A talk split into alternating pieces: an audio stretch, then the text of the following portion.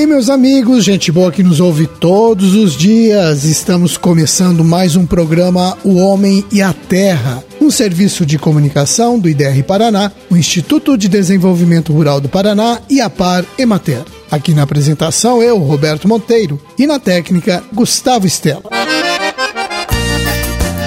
Hoje é dia 6 de julho de 2023, uma quinta-feira de lua cheia. E o meu calendário está indicando que hoje é o dia de Santa Maria Gorete e de São Bento XI. No dia de hoje também se comemora a criação do IBGE, o Instituto Brasileiro de Geografia e Estatística, que é responsável pela realização do censo, a contagem do número de habitantes do nosso país.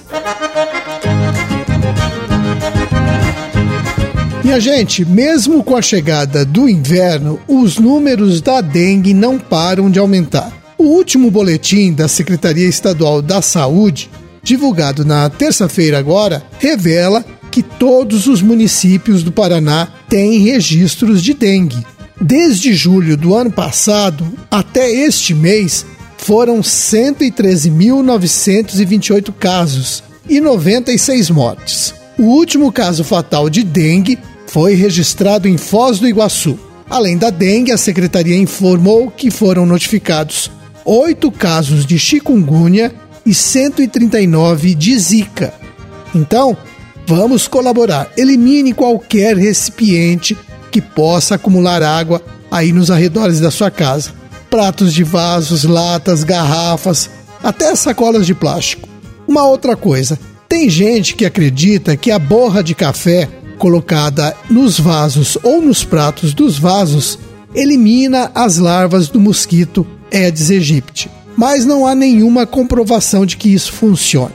Pelo contrário, já foi até verificado que na prática a larva do mosquito se desenvolve na água suja da borra de café. Em vez de usar a borra, o melhor é eliminar os pratos dos vasos ou colocar areia até as bordas para eliminar a água. Outra coisa importante é lavar esses pratos com bucha e sabão toda semana. Isso sim pode evitar a dengue. E hoje começou a Ruraltech de Santa Helena, um evento que está levando muita informação e novas tecnologias para produtores, estudantes e técnicos. Tem cursos, palestras, encontros, muita coisa interessante para quem deseja modernizar o seu trabalho com a agropecuária. A Ruraltech vai até sábado no campus da Universidade Tecnológica Federal do Paraná, em Santa Helena. Você que é da região, não pode deixar de participar. As regiões cafeeiras do Paraná já estão começando a colheita desta safra. E nessa hora é preciso ter alguns cuidados. Mas quem vai falar para gente sobre o assunto é o Oswaldo Martins Rodrigues. Ele é extensionista em Santo Antônio da Platina, classificador e degustador de café. Tem 40 anos de experiência. Não é pouca coisa não, hein? Ouçam só o que ele fala para gente sobre os cuidados durante a colheita. Para você que está nos ouvindo nesse momento, vamos falar um pouco sobre a cultura do café. Especificamente, como está o estágio de maturação dos cafés, tanto no Paraná quanto principalmente aqui na região norte pioneiro do Paraná. Os cafés hoje se encontram, claro, no período de colheita. E o que a gente tem observado, na planta hoje existe um alto percentual de cafés verde, alto percentual de café seco e um percentual menor de cafés maduro, o cereja, que é o objetivo nosso de produção e quem quer produzir café de qualidade. Portanto, o produtor tem que optar e escolher qual é a melhor colheita para ele. Quais as opções que ele tem? Primeiro é a colheita a dedo, aquela, aquela colheita que consiste em você colher única e exclusivamente os grãos maduros. Esse tipo de colheita a gente só recomenda quando você pretende participar de um concurso ou produção de semente. A outro tipo de colheita é a colheita seletiva, é aquela que você tenta colher só os maduros. Porém, é permitido aí que tenha de 10 até 15% de grãos verdes. Mas também nesse tipo de colheita a gente só recomenda naquelas lavouras que têm um alto potencial produtivo, ou seja, no mínimo 30 sacos beneficiados por hectare. E por fim, A derriça total, em que consiste você derriçar, ou seja, colher todos os grãos, maduro, verde, seco, tudo aquilo vem sempre colhendo no pano. Colher o café é importante você levar o café rápido possível para o terreiro e antes de iniciar o processo de colheita, você passa por um processo de separação, em que consiste você separar os grãos verdes junto com o maduro e dos seco e os passa. E por a diferença de peso, você pode fazer isso em lavadores, né, de forma mecânica ou em caixa d'água, que também funciona da mesma forma. Daí você começa o processo de secagem. E na secagem a gente sempre recomenda o seguinte: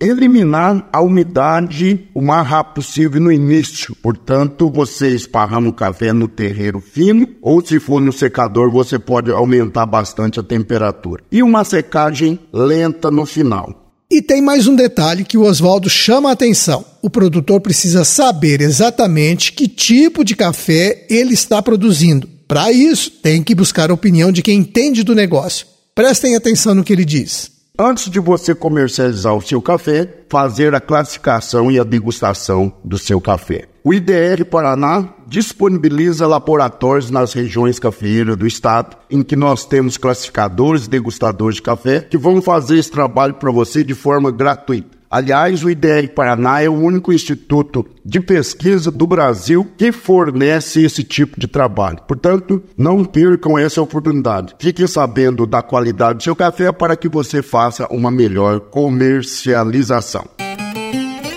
Bem, tá aí o recado do Oswaldo, a quem a gente agradece a participação no programa. Você, cafeicultor, tem que usar esse serviço que o IDR Paraná oferece, sem qualquer custo. Aproveite! E vamos dar uma olhada nos preços das ceasas do estado para saber como ficaram os valores médios de comercialização de algumas frutas nesta semana. Na ceasa de Curitiba, ontem, o abacate manteiga foi negociado em média a 60 reais a caixa de 20 quilos. Caqui Fuyu, caixa com 10 quilos, 65 reais. Laranja pera, média, caixa com 23 quilos, 50 reais. E a Poncã, média, caixa de 20 quilos, 35 reais.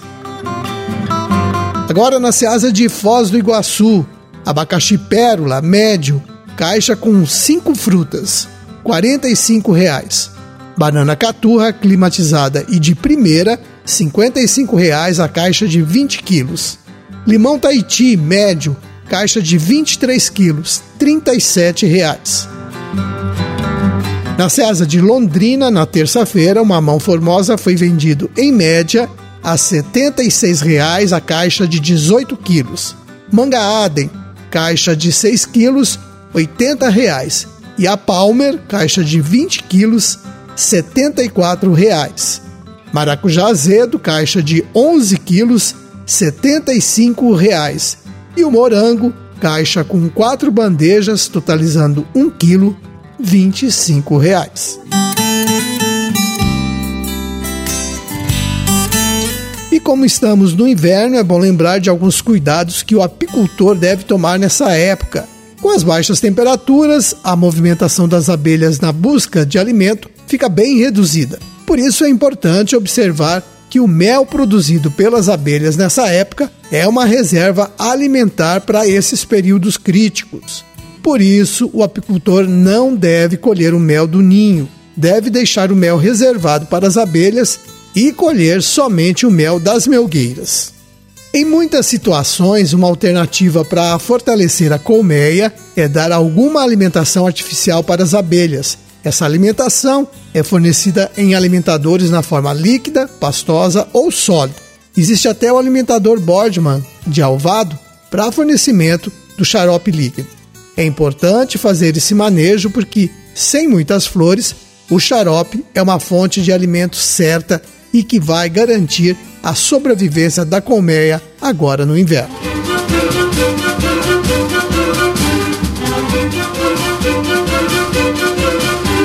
Bem, meus amigos, vamos terminando o nosso programa de hoje, deixando um forte abraço a todos vocês que nos acompanharam até agora. E amanhã estaremos de volta neste mesmo horário para mais 10 minutinhos de muita informação no seu programa O Homem e a Terra. Até lá, tchau!